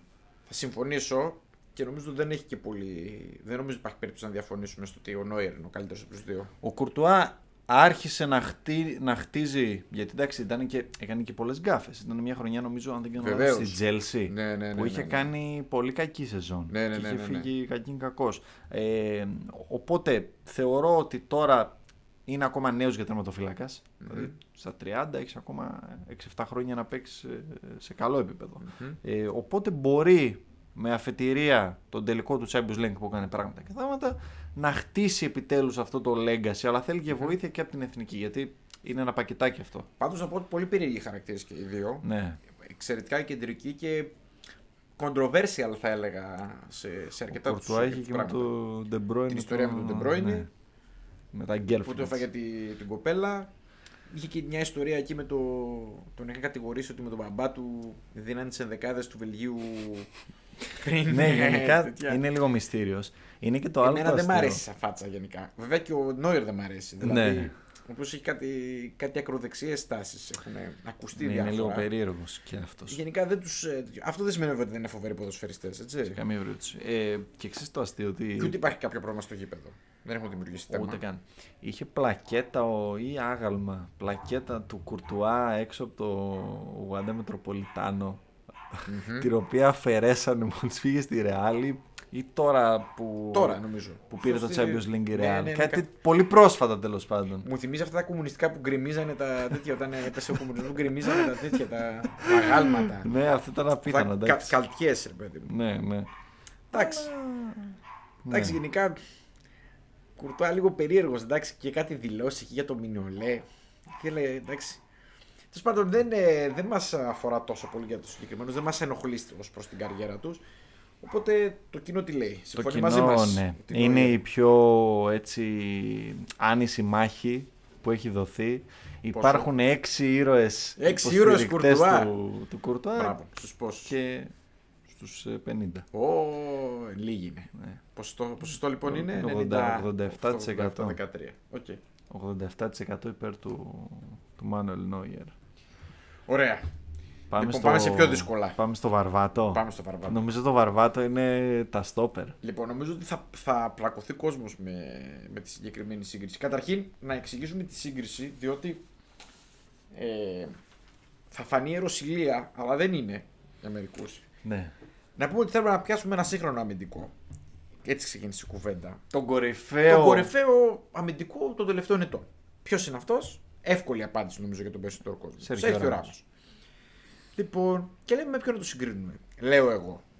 Άμα βάλουμε κάποιον σύγχρονο ή τέλος πάντων της τελευταίας δεκαετίας αμυντικό, είναι σαν να κλέβουμε εκκλησία. Δεν υπάρχει κάποιος που μπορεί να του σταθεί απέναντι, οπότε πρέπει να φτάσουμε. Γιατί για μένα ο Σέρχιο Ράμος ανήκει στους κορυφαίους όλων των εποχών, για διάφορους λόγους που θα αναλύσουμε παρακάτω. πρέπει να αρχίσουμε να πιάνουμε κολοσσούς. Οπότε, ποιο πιάσαμε για κολοσσό, τον κολοσσόν, Το Μαλντίνι. τον φίλο μας τον Μαλντίνη. Ε, μπορεί να σε ακουστεί λίγο ιερόσιλο, αλλά ευκαιρία να κάνουμε μια ανάλυση των, ε, ας πούμε, των καριέρων τους και των χαρακτηριστικών τους και το πόσο κοντά είναι αυτά τα δύο. Είναι υπερβολικά κοντά. Κατ' εμέ. Δηλαδή, δεν νομίζω ότι υπάρχει πιο tough call σε σύγκριση γενικότερα. Δηλαδή, τι να πω, για μένα ακόμα και το Μέση Ρονάλντο, ας πούμε, είναι πιο εύκολη η απάντηση από το, από το Ράμος ε, Μαλντίνη. Άμα το δεις τελείως αντικειμενικά. Ο Ράμος ξεκίνησε την καριέρα του σε βιλη ήταν 7 χρόνια στις Ακαδημίες της ομάδας. Το 4-5 έπαιξε ε, ως δεξιμπάκ και με μακρύ μαλλί, έτσι. Βεβαίως. Όσοι δεν το θυμούνται. Χαρακτηριστική Ναι. φιγούρα. Ο οποίος εντάξει έχει πειράξει και κάποια πράγματα. τέλος πάντων, Αυτό δεν μας αφορά. Είναι για άλλες εκπομπές. Είναι άλλος, είναι αγνώριστος. έτσι, Ναι. ε. Λοιπόν, και το 2005 πήγε στη Real. Ουσιαστικά όπου- μία χρονιά έκανε. Ναι, μία χρονιά, μία χρονιά. Όπου και αγωνίστηκε μέχρι το 21 όταν πήγε στην Πάρη ως ελεύθερος. Λοιπόν, 671 συμμετοχές με τη Real εγώ εδώ. 101 γκολ. Το οποίο πρέπει να είναι νομίζω αμυντικός με τα περισσότερα γκολ στην ιστορία. Εύκολα. Αν δεν κάνω λάθος. Εύκολα, Και το πολύ έσπασε, εύκολα. το Νομίζω- έσπασε το ρεκόρ ε, τη χρονιά του κορονοϊού. Μπράβο. Το, το θυμάμαι κιόλας τότε. Ε, εντάξει, μιλάμε για έναν παίχτη ο οποίος ε, στην άμυνα δυνατός, για την ακρίβεια πολύ δυνατός, aggressive, ε, ρισκάρει πολύ, δηλαδή έπεφτε με δύναμη στην μπάλα, στον παίχτη, όλα. Καλός με το κεφάλι, γρήγορος, εντάξει ήταν και back, το είχε αυτό. Συγκλονιστικός με την μπάλα θα πω. Ναι, με την μπάλα στα πόδια απίστευτος και φυσικά πάρα πολύ επικίνδυνος στην αντίπαλη περιοχή είτε με το κεφάλι είτε με τα πόδια. Φοβερή τοποθέτηση. Δηλαδή φοβερός και φυσικά εκτέλεση και πέναντι. Ναι, ναι, ναι. Δηλαδή εννοείται. ένας αμυντικός ήταν. ε, είχε πάρα πάρα πολλά ε, χαρακτηριστικά. Εγώ αυτό που αν μου λέγανε κάποτε για ποιο λόγο ας πούμε ο Σέρχιο Ράμος θεωρείται ένας από τους καλύτερους όλων των εποχών θα έλεγα ότι το aggressiveness του ήταν ε, α- ατελείωτο, αστήρευτο, δηλαδή δυνατός. Επίσης έχει μετρηθεί ότι έχει πιάσει τα... το έχω γράψει εδώ λίγο πάνω από 30 χιλιόμετρα την ώρα. δηλαδή Εντάξει, φοβερό. γρήγορος, πολύ γρήγορος. Ε, για αμυντικός είχε φοβερή τεχνική. Ε, δεν έκανε παίκτη. Έκανε, μάρκαρε με όλους τους τρόπους. Κοίταξε, το, το μειονέκτημά του ήταν πα- πάρα πολλές κάρτες. Δεν τη βλέπουμε τα νούμερα με τις κάρτες τους και γελούσαμε. Έχω γράψει εδώ 227 κίτρινες Και και υπάρχει 26 κόκκινες σε 729 παιχνίδια στην καριέρα του. Μιλάμε για μία κάρτα κάθε 3,2 μάτς. Η αλήθεια είναι το θυμάσαι και λίγο ανατρέχεις. Πάντα έχει μια κάρτα ο Ράμος. Ναι, σε ναι, όλα τα εντάξει. παιχνίδια. Δεν είναι κάτι. Δεν ξέρω πώς τον έδινες στην πέτρα 80, ένα 70. Μα, Και μου πει μια χρονιά Φοβερό. ότι είχε 22 ναι, ναι. κίτρινες σε ένα Σε πρωτάθλημα. μία σεζόν πήρε 22 κάρτες. Εντάξει, δεν υπάρχει αυτό το νούμερο. Έτσι. Σε όλες τις Δηλαδή, οργανώσεις, αλλά και Ναι, πάλι ναι, ναι, ναι. 22 κάρτες. 22 κάρτες είναι. Δεν υπάρχει το νούμερο. Ναι, αυτό. είναι φοβερό. Πάντως, εγώ έχω να πω το εξής. Τον σέβομαι απο, απεριόριστα παρότι. Εντάξει, σαν χαρακτήρας μου ήταν ε, σχετικά. Και εμένα δεν μου το συμπαθείς. ε, Ευγενικά το λέω. Ναι, απεχθής και εκνευρι... έως εκνευριστικός. Βεβαίως. Ε, είναι ο κορυφαίος στόπερ της γενιάς μας, αυτής που διανύουμε. Ε, και νομίζω ότι είναι το ιδανικό, έτσι, πώς να το πω, άμα, άμα σου έλεγα ε, δώσ' μου τα χαρακτηριστικά του ιδανικού στόπερ που έχεις στο μυαλό σου, του πλήρους κεντρικού αμυντικού, νομίζω ότι όλα αυτά συνοψίζονται στο Σέρχιο Σέρχιο Ράμος.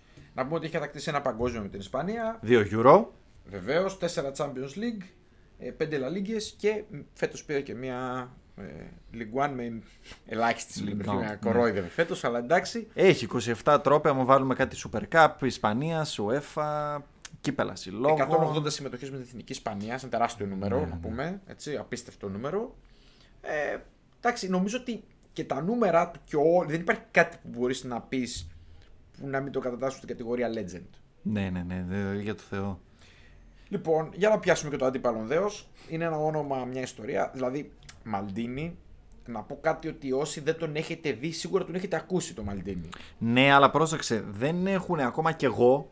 Ναι. Σήμερα κατάλαβα πόσο τεράστιος παίχτης Εγώ είναι. την έχω δει όλη την καριέρα του. Δηλαδή, τον έχω δει από τότε που παίζει αριστερό μπακ. Να πω. Ναι, ναι. Ε, Να πω ότι τον θυμάμαι νεαρό να συμμετέχει με την Εθνική Ιταλία στο 90, στο Μουντιάλ της, της Ιταλίας. Μιλάμε που τον λέγατε ότι ήταν the next best thing του Ιταλικού ποδοσφαίρου. Ε, και πολύ φαινόταν ότι ήταν καλός ποδοσφαιριστής. Είχε και την ιστορία με τον πα- πατέρα του που ήταν επίσης legend ε, παίχτης για την, ε, ο Τσέζαρε για την, ε, για την Ιταλία.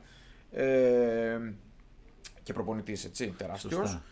Σωστά. Α, ήταν αριστε... Τον είχαν στη θέση αριστερού μπακ δεξιοπόδαρος, να πω, για όσους δεν το γνωρίζουν. Ήταν ένας παίκτης ο οποίος ήταν πολλά έτη φωτός μπροστά από την εποχή. Εντάξει, δύο πόδια.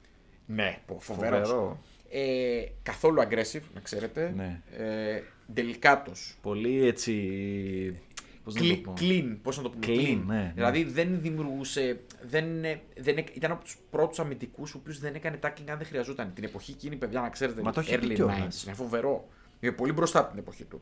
Όταν οι, οι αμυντικοί το μόνο που κάνανε ήταν με το που βλέπανε ένα παίχτη να πέφτουν πάνω του. Εντάξει, είχε αρίγκο σάκι. Ε, αυτός τον άλλαξε θέση. Ναι, Αυτός, το, αυτός τον έφτιαξε γενικά. Γιατί τον ήταν, αρχικά τον βάζανε δεξί back ναι. Και επειδή υπήρχε ο Τασότη στη Μίλαν. Σωστά υπήρχε ο Τασότη και έπαιζε αριστερά. ο- Και τον φέραν ο αριστερά Μαλντίνη. και επειδή κατάλαβε και ο Σάκη ότι είναι πολύ έξυπνος. Εντάξει, είχε Φράνκο Μπαρέζη, δηλαδή δύσκολα να Εντάξει, φάει θέση σε αυτή τη Μίλαν ο Αλντίν. εντάξει, δεν ήταν εκεί για στόπερ. για εκείνη Ναι, την εποχή. ακόμα όχι. Δηλαδή δεν ήταν έτοιμος. Αλλά εντάξει, με Μπαρέζη γιατί η, η Μίλαν ήταν μια υπερπλήρης ομάδα. Ήταν νομίζω πάρα πολύ τεχνίτης, οπότε βοηθούσε το, στο, στο ποδόσφαιρο εκείνο το σύγχρονο, πολύ σύγχρονο για την εποχή που παίζει ο Σάκη, τα χαρακτηριστικά του. Βοηθούσαν τα χαρακτηριστικά του Μαλντίνη. Βεβαίως. Γενικά ήταν ατσαλάκωτο. Ένας παίκτης ο οποίος πάντα ήταν εκεί, έλεγε τις φάσεις, τις διάβαζε και δεν είναι τυχαίο το ότι έκανε καριέρα όλα τα χρόνια ενώ άλλαζε το ποδόσφαιρο. Δηλαδή το ποδόσφαιρο. Αυτός ήταν πιο μπροστά από το ποδόσφαιρο και όταν Ναι. το ποδόσφαιρο τον έκανε κατσάπ ήταν πάλι καλός. Γιατί έγινε στόπερ. Ναι, το κατάλαβε κιόλας ότι η ταχύτητα του πλέον δεν μπορεί να παίξει το πλάι. Νομίζω ο στόπερ έγινε, διόρθωσε με αν κάνω λάθος, μετά το 2000. Ναι, ναι, ναι. Κάπου εκεί άρχισε Ναι, να ναι, ναι, αλλάζει. ναι, ναι, ναι, ναι. Εκεί, εκεί ε, γιατί υπήρχαν και κάποια. Υπήρχε επίσης μια περίοδος στην Ιταλία που παίζαν πολύ με τρεις πίσω Ναι. και έπαιζε αριστερό στόπερ. Έτσι ξεκίνησε να, μετα... να μετακινείται σε στόπερ. Δηλαδή, ως αριστερό στόπερ από τους Ερχόταν τρεις, όλο και πιο, πιο μέσα. μέσα. Ε, και κάποια στιγμή εντάξει, ήταν φοβερός με Νέστα και μετά και έκανε φοβερά δίδυμα με καφού από δεξιά. Ναι. Ε, Φανταστικός. Ε, στην καριέρα του έχει κατακτήσει τρία Champions League, ε, 7 Serie A. Δύο οποίο- πρωταθλητριών. Ναι, δύο πρωταθλητριών. Και τρία. Τρία. Δύο και... Α, δε, τρία Δύο και ένα. σύνολ. Ναι, ναι, ναι. Δύο και ένα. Δύο και ένα. Δύο και ένα. Δύο και ένα και λέω δύο και τρία. Ε, Ναι, 7 δύο και ένα. Serie A που για μένα είναι μεγαλύτερο επίτευγμα από τα Champions League. Ναι, Και γιατί αυτά μιλάμε για σέρια τις που ήταν καλές, στο όχι πικ. τις, ε, τέτοιες. Ε, ε, Όπως ήταν η Premier League τώρα. Αυτό που έχουμε Μπράβο, ξαναπεί. μπράβο, ναι, ναι. Που τώρα παίρνεις και ο Serie Premier League και λες, 90s. χαμός. Ναι. Ε, Δεν έχει όμως τρόπαιο με την εθνική Ιταλίας. ισχύει, Έφτασε στην πηγή, αλλά δεν ήπια νερό. ισχύει. Να πω την αλήθεια ότι επειδή την έχω ζήσει αρκετά καλά την, ε, την εθνική Ιταλίας, η εθνική Ιταλίας θύμιζε ό,τι η εθνική Αγγλίας τώρα. Δηλαδή, πάντα φοβερά expectations από την ομάδα. Και λόγω πρωταθλήματος νομίζω δεν Ναι. Ε, πολλούς παίχτες οι οποίοι ήταν αρτίστες, αλλά δεν είχαν πολλούς ρολίστες η, ομα... η, η- η Ιταλία. Δηλαδή, και κατά διαστήματα παίζανε κάτι φοβεροί παίχτες στο κέντρο. Δηλαδή, παίχτες οι οποίοι δεν έπρεπε να περνάνε απ' έξω από, το, από την Ιταλία. Γενικά είχαν πολλούς αρτίστες, και αλλά είχαν, τους έλειπαν πολύ συχνά πνευμόνια στο κέντρο. Είχαν, είχαν αρκετές ελλείψεις εθνικές. Ακόμη και η Ιταλία του 6 που πήρε το Μουντιάλ, στην οποία πλέον δεν έπαιζε ο Μαλντίνη. Ε, δεν ήταν καμιά φοβερή ομάδα. Δεν ξέρω αν τη θυμάσαι καθόλου το 6 ή αν έχει δει Ε, πράγματα. Δεν ήταν καμιά φοβερή πολύ ομάδα. Έχουν αμυδρά, υπάρξει αλλά καλύτερε ναι. εθνικές Ιταλίας, αλλά πάλι. Okay. Εγώ νομίζω το 2002 ήταν. Να κάνω μια διόρθωση. Παρακαλώ. Για το, ε, Τι έψαξες; Πέντε Champions League. 5, 3 και 2, ε. Το έχω σημειώσει Ναι. λάθος. Μπορεί, μπορεί. Είχε πάρει τα δύο με τον, ε, με τον Αρίγκο. Α, τα ναι, ρε, δεν συνεχόμενα. σημειώσει. Σωστά, σωστά, σωστά. σωστά. Και ένα το 93-94. Μα τα θυμάμαι κιόλας. Ναι. Ναι. Πήρε εκείνο το, το 3-4 το πήρε με την ε, Juventus στο Old Trafford. Μπράβο, το 2003 και στο, στο ΑΚΑ. Δύο Στο, στο ΑΚΑ με τη Liverpool. Στο ΑΚΑ, ναι. Ναι, ναι, ναι. Και το 4-0. και του φάγανε και το, το, εκείνο με τη Liverpool. Ναι, δηλαδή έχασε μπράβο. και εκείνο. Κατάλαβες. Πέντε. Σωστά. Ε, Πέντε. Αλλά δεν έχει πάρει τρόπο με την Ιταλία σε αντίθεση με το Ράμο. Βέβαια, εγώ έχω πάθει σοκ. Εντάξει, έπαθα σοκ. Ε, τα ήξερα, αλλά ξαναβλέποντας πόσο και σκεπτόμενος πόσο μεγάλα επιτεύγματα είναι αυτά. Ο Ροναλντίνο έπαιξε 24 χρόνια στη Μίλαν.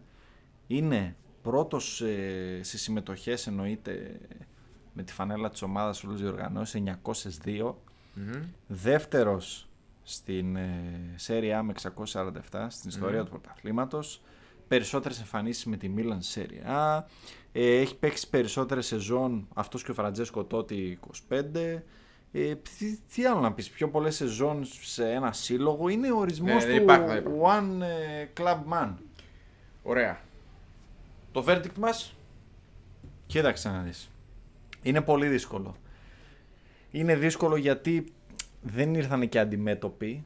Βέβαια, όπως έχει πει και ο μεγάλος Παύλο Μαλντίνη στο Ράμος στη συνάντησή του το 2009, ε, μετά από ένα, πριν μάλλον από ένα παιχνίδι της Real με τη Μίλαν στο Champions League στο οποίο είχαν αλλάξει και φανέλες, του είχε πει ότι εσύ αγόρι μου πρέπει να γίνεις κεντρικός αμυντικός γιατί σε θεωρώ το διάδοχό μου.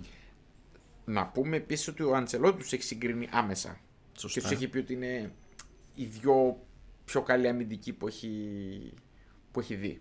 Γι' αυτό είπα ότι είναι και η σύγκριση πολύ έτσι ορθή Οκ. στα μάτια μου. Εγώ θα πάω με την ιστορία, όσο και αν πληγώνω τους φίλους της Real. Δεν μειώνω, και σε αυτές τις συγκρίσεις ποτέ δεν μειώνεις τον, ε, αυτό που θεωρείς ότι έχει κάνει λιγότερο καλή καριέρα. Ε, βασικά δεν υπάρχει κακή και καλή Άκουα. καριέρα εδώ πέρα. Εγώ το έχω πει. Στις, στις καλύτερες ενδεκάδες ever θα έβαζα αυτούς τους δύο σίγουρα μέσα. Θα έβαζα και τους δύο. Ναι. Πιθανότατα ναι. Δηλαδή, να κάνεις ένα top 10, top 5 stopper. Ε, δεν γίνεται να μην βάλεις αυτούς τους δύο. Σίγουρα. Στην τριάδα τουλάχιστον. Σίγουρα. Τουλάχιστον στην τριάδα. Τώρα είναι πολύ λεπτή γραμμή, φαίνεται και στο Πολ. Εγώ θα πάω με το Μαλντίνι. Θα πάω κι εγώ με το Μαλντίνι. Ε, χωρίς να μπορώ να πω ένα πράγμα για το οποίο θα πάω για το Μαλντίνι. Απλά μ' άρεσε πιο πολύ το, το στυλ. Μου είχε εντυπωσιάσει πολύ όταν ήμουν μικρός. Βέβαια και ο Ράμος με εντυπωσιάζει τα τελευταία χρόνια. Γιατί ξεχώριζε σαν τη μηγάμε στο γάλα. Σε μια θέση η οποία γενικώς λίγοι παίχτε ξεχωρίζουν τα τελευταία χρόνια. Δεν ξέρω αν το Ναι. παρατηρείς. Απλά εμένα, πώς να το πω, μου το δίνω λίγο στο Μαλντίνι γιατί ήταν ο πρώτος. Ναι, και μάλιστα ήταν. Εγώ του δίνω ότι άλλαξε το ποδόσφαιρο ενώ αυτός έπαιζε και ακολούθησε όλη την εξέλιξη του ποδοσφαίρου. Μην ξεχνάμε ότι έπαιζε αμυντικός με τον παλιό offside rule. Έτσι. Ναι, ναι, ναι, ναι. Έπαιζε με την επιστροφή την μπάλα στον τερματοφύλακα που μπορούσε να την πιάσει. Ε, έχει προλάβει το σκληρό πρωτάθλημα της Serie A. Δηλαδή θέλω να πω ότι έχει- έχω πολλά, έχω πολλά σύν να του δώσω σε αυτό το τομέα. Το μόνο στο οποίο κερδίζει ο Ράμος είναι η εθνική. Η εθνική, σίγουρα. Και εντάξει, ο Ράμος έχει κάνει φοβερό, ειδικά το 14. Και τα γκολ. Ναι, Και τα μιλάω γκολ. σε, τώρα εγώ το πήγα σε επίπεδο τίτλου. Όχι, όχι, συνο- εγώ λέω και συνολικά. Συνολικά εννοείται Και η η, επίδρασή τους στην επίθεση ήταν φοβερή του η Ράμος. επιθετική, στο επιθετικό μισό. Ναι. Μμ. Φοβερό, εντάξει. 100, 101 γκολ. Πόσο είναι το, το Πολ, τι, 51-49. τι λένε; Ε, εντάξει. εντάξει. Δεν χρειάζεται καν να πεις ποιος είναι 51. 51-49. Είναι το ίδιο δηλαδή, 50-50. Συμφωνεί μαζί μας ο κόσμος ότι είναι πολύ close. Είναι μία ψήφο πάνω ο Ράμος. Δηλαδή εντάξει. Εντάξει. Πάρα πολύ. Ωραία, πάμε παρακάτω για να μην μα. Μας Μην φάει ο κουράσουμε χρόνος. κιόλας. Λοιπόν, χαφ. Κεντρικά Είναι χαφ. το μοναδικό ζευγάρι που έρχεται αντιμέτωπο μέσα στο γήπεδο face to face. Είχε, είχε έρθει γιατί ο ένας έχει σταματήσει, ο άλλος ακμεότατος συνεχίζει. Μας προσέφεραν, α, τι να πω τώρα, τα παιδικά μου χρόνια εμένα είναι χαραγμένα από Barcelona Real. Μμμ. Οπότε Τσάβι Ερνάντες εναντίον Λούκα Μόντριτς. Μόντριτς. Βεβαίως. Ε, καταρχήν να πούμε ότι παίζουν την ίδια θέση με εντελώς διαφορετικό τρόπο. Σωστά. Ε, για μένα ο, ο Τσάβη είναι ο αγαπημένος, αγαπημένος μου, το αγαπημένο μου κεντρικό χάφ όλων των εποχών. Έχεις ένα soft spot. Ναι, αν και θεωρώ ότι ο Μόντριτς δεν είναι κλασικό κεντρικό χάφ. Είναι δηλαδή. Πρώην δεκάρι.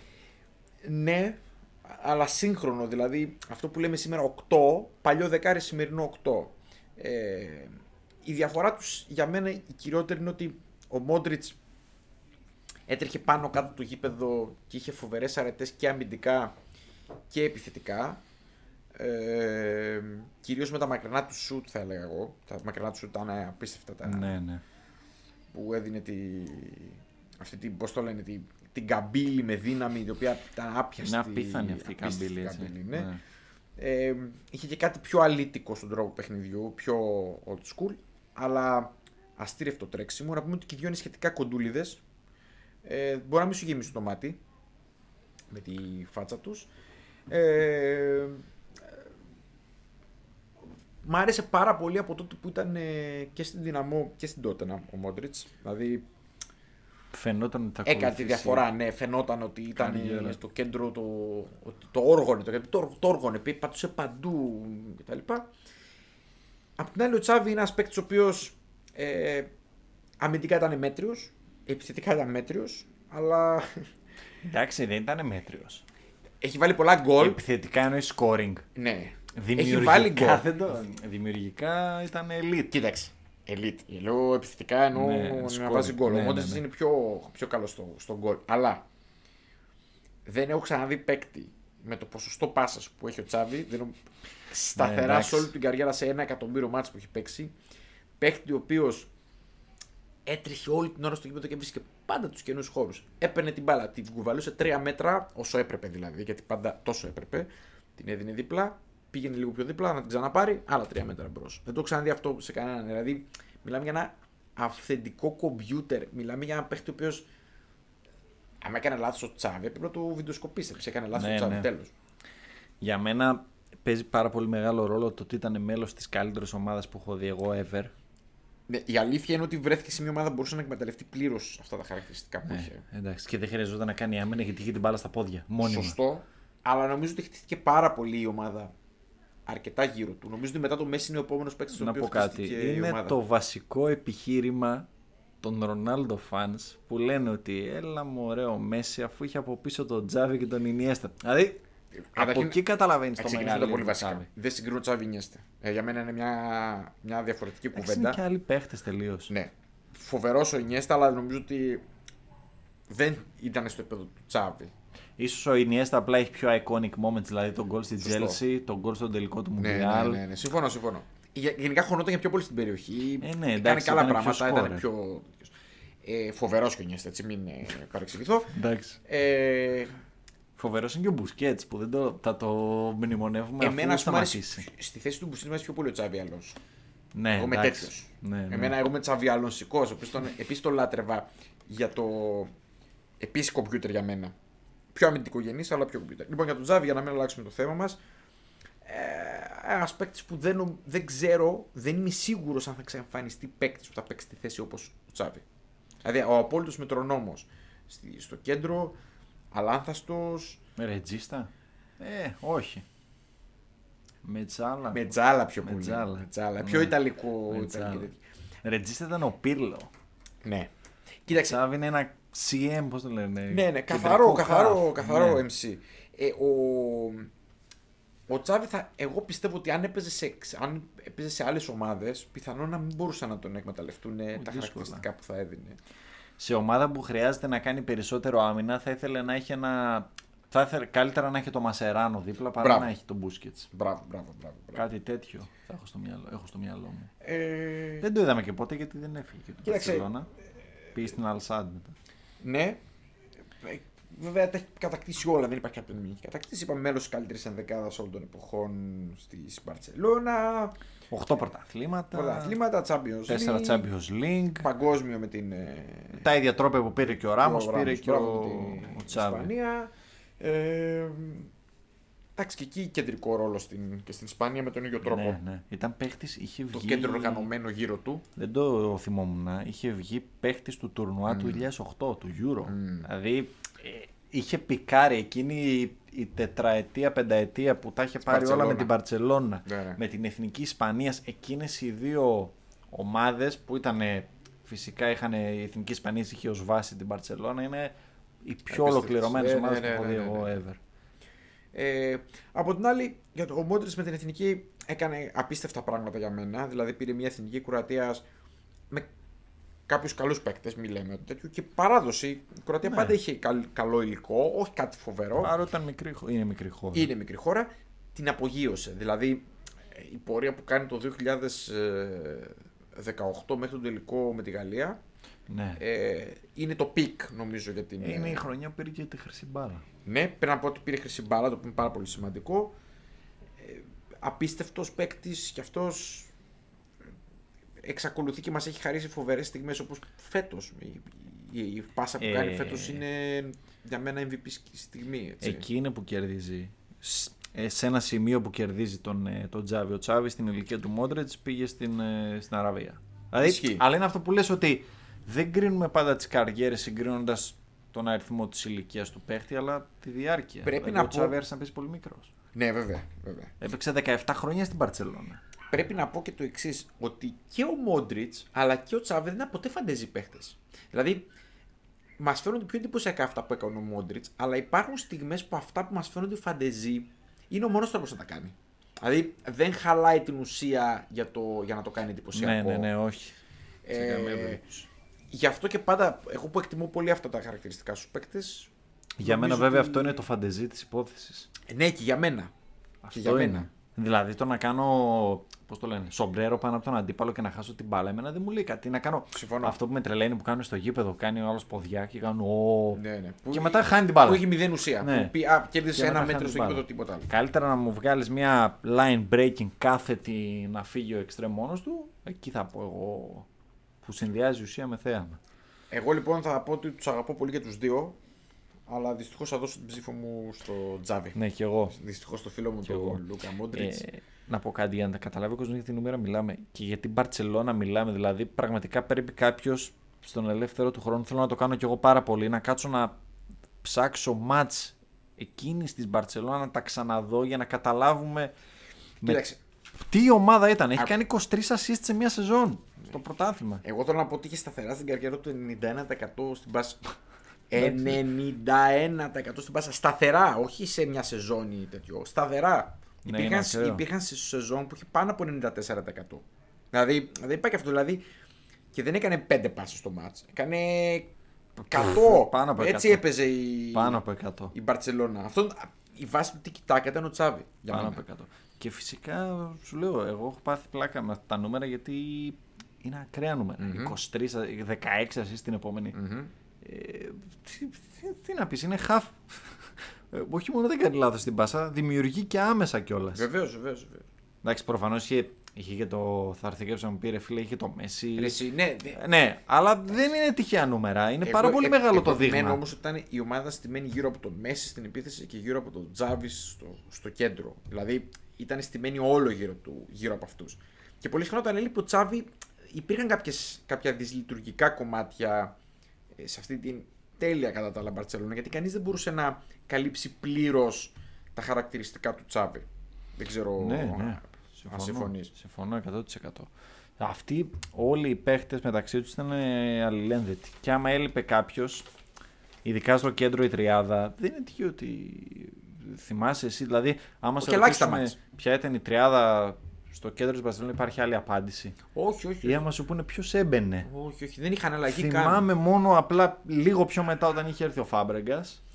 Που είχε Ναι, επιστρέψει. Που αλλά- εμένα δεν μου είχε αρέσει αυτή η κίνηση. Όχι, δεν ε, τώρα ταιριάζε. τι να λέμε τόσο τον ε, Άλεξ Σόγκ; Καλά, εντάξει. Ήταν- Κάτι χρονίζει με κάτι γιάγια του ρε εκεί που γινόταν Ναι, η μόνο το γκρίνια γιάγια. λίγο Με το γιάγια αλλαγή. Ναι, ναι.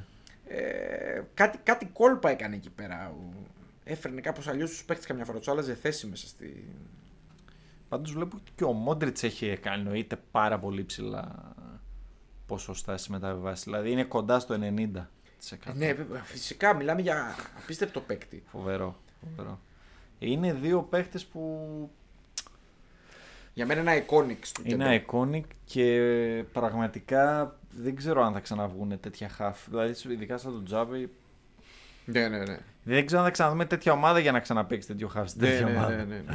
Δηλαδή, ένας λόγος είναι αυτός που τον ε, βάζω εγώ πιο ψηλά από τον Μόντριτς. Τώρα ο... και ο κόσμος συμφωνεί. Αυτό ήθελα να σε πω. 64-36 είναι Οκ. σε ποσοστό. Είναι μια σχετικά άνετη διαφορά. 2 προς 3. Εντάξει, ναι. οκ. Εντάξει. Είναι, είναι και, και η ομάδα. Δηλαδή αέραζε πάρα πολύ Σωστό. Barcelona. Βέβαια, φυσικά, φυσικά. Πάντα είναι και η ομάδα. Δεν, μπο- την ατομική καριέρα δεν μπορείς πάντα να την βγάλεις από τις ομάδες που έπαιξε. τεράστιος Μόντριτς με Champions League, με χρυσές μπάλες. Και με φέτος τη Real. φοβερός. Ναι. Θα πούμε δηλαδή ακόμη και στα 36 του επιδραστικός του Είναι παιχνίδι 10 στη χρόνια Real. που είναι στη Real. Τι να λέμε τώρα, ο Κολοσσός είναι λίγο. Λοιπόν, πάμε και στην τελευταία τριπλέτα για να μας φάει ο χρόνος που είναι η θέση του επιθετικού. Τώρα εδώ, να πω την αλήθεια, για μένα είναι από τις πιο ανοιχτές συζητήσεις. Αλλά άμα τη βάλουμε κάτω την κουβέντα, δεν είναι και πιο ενδιαφέρουσα κουβέντα για τους επιθετικούς. Θα σου πω γιατί. Λοιπόν, καταρχήν να πούμε ότι βάλαμε κάτω την τριπλέτα Λεβαντόφσκι, Σουάρες, Μπενζεμά. Ωραία. Με το σκεπτικό του ότι ο Λεβαντόφσκι θεωρείται γενικά ο καλύτερος επιθετικός τα τελευταία χρόνια. Ο Μπενζεμά είναι ο καλύτερος επιθετικός φέτος, ίσως και πέρσι, τις τελευταίες 1-1,5 χρόνια. Στη μετά Ρονάλντο εποχή θα πω εγώ. Ναι. Και από την άλλη, ο Σουάρες είχε μια φοβερή πορεία με πα- πάρα πολλά γκολ ε, και με τη Λίβερπουλ ε, και με την Μπαρσελόνα και από πριν στον Άγιαξ και, και είχε και μια τίμια πορεία με την Ατλέτικο τα δύο χρόνια που έπαιξε. Λοιπόν, να πούμε ότι έχουν περίπου τις ίδιες ηλικίες. Ε, Ε, συμπλήν μια διετία. ναι, είναι 30, 33 ο Λεβαντόφσκι, 34 ο Μπεζεμά, 35 ο Σουάρες. Για μένα έχουν αρκετά μεγάλη διάρκεια στην καριέρα τους να μπορούμε να τους κρίνουμε. Είναι σύγχρονοι, Παίξανε αντίπαλοι. παίξαν αντίπαλοι Πολλές φορές. κλπ. Ε, από πού να ξεκινήσουμε θέση. Ποιον θες να πιάσουμε πρώτα; Θα πάει με τον Λεβαντόφσκι. Ναι, τώρα Ωραία. με το Λέβα θα ξεκινούσα. Λέβα είναι και hot όνομα τώρα που συζητάει τη μεταγραφή του για την Μπαρσελόνα. Ε, πάρα πολλά γκολ. Δηλαδή βλέπω εδώ 392 γκολ σε 532 μάτς. Βέβαια, πρέπει να σκεφτόμαστε πάντα και το πρωτάθλημα στο οποίο συμμετάσχει. Ε, ναι, εντάξει. Έχει παίξει κάποια μάτια στην Πολωνία με τη Λέχ Πόσνα και κάποιες ομάδες που είχε δοθεί δανεικός. Πώς δεν Κυρίως πήρε ο- όμως Δεν τον πήρε ο Παναθηναϊκός. ήταν μαζί με το Φαλκάο. ναι, ναι. Όντως όμως. Όχι, όντως ήταν. Ε, Dortmund και μετά πήρε τη μεταγραφή στην Bayern με εκείνο το χαμό γιατί είχε πάει με... ως ελεύθερος. Σωστά, ναι. Ε, που είχε, Είχε διαλυθεί δημιουργήσει- ναι, ναι. εκείνη η Dortmund του Και η κλόπ. Dortmund είχε δια- διαλυθεί.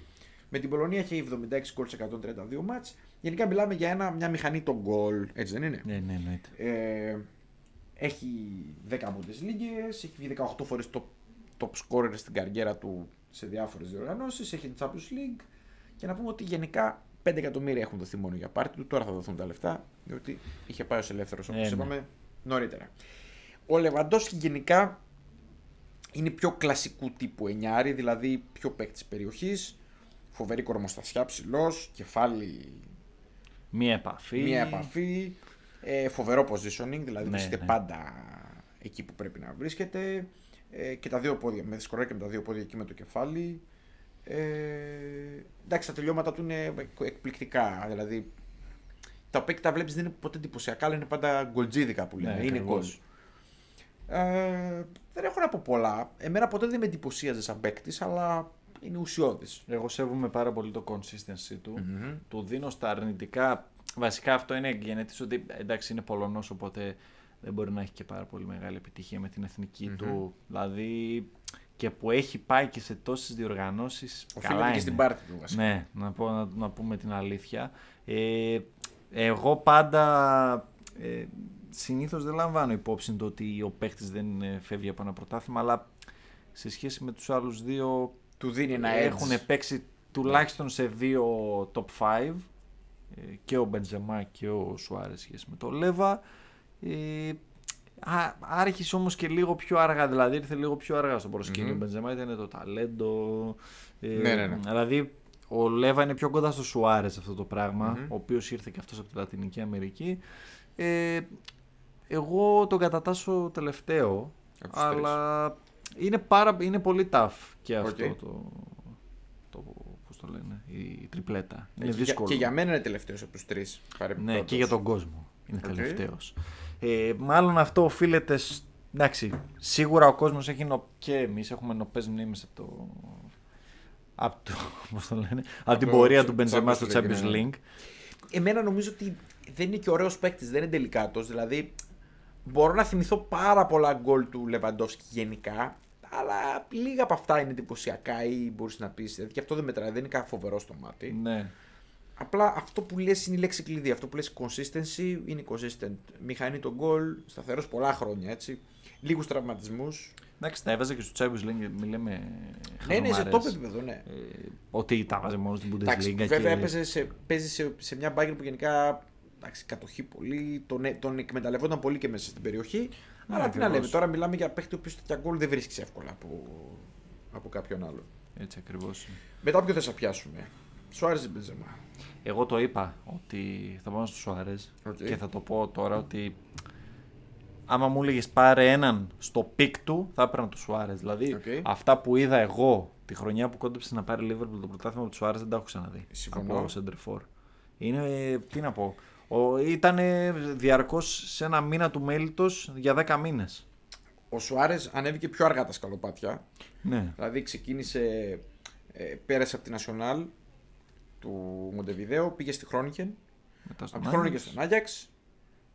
Το θυμάμαι να αντιμετωπίσει τον Μπάουκ με, το, Ναι, ναι, σωστά. με τον Άγιαξ. Με τον Έριξεν κλπ. Είναι και πολύ.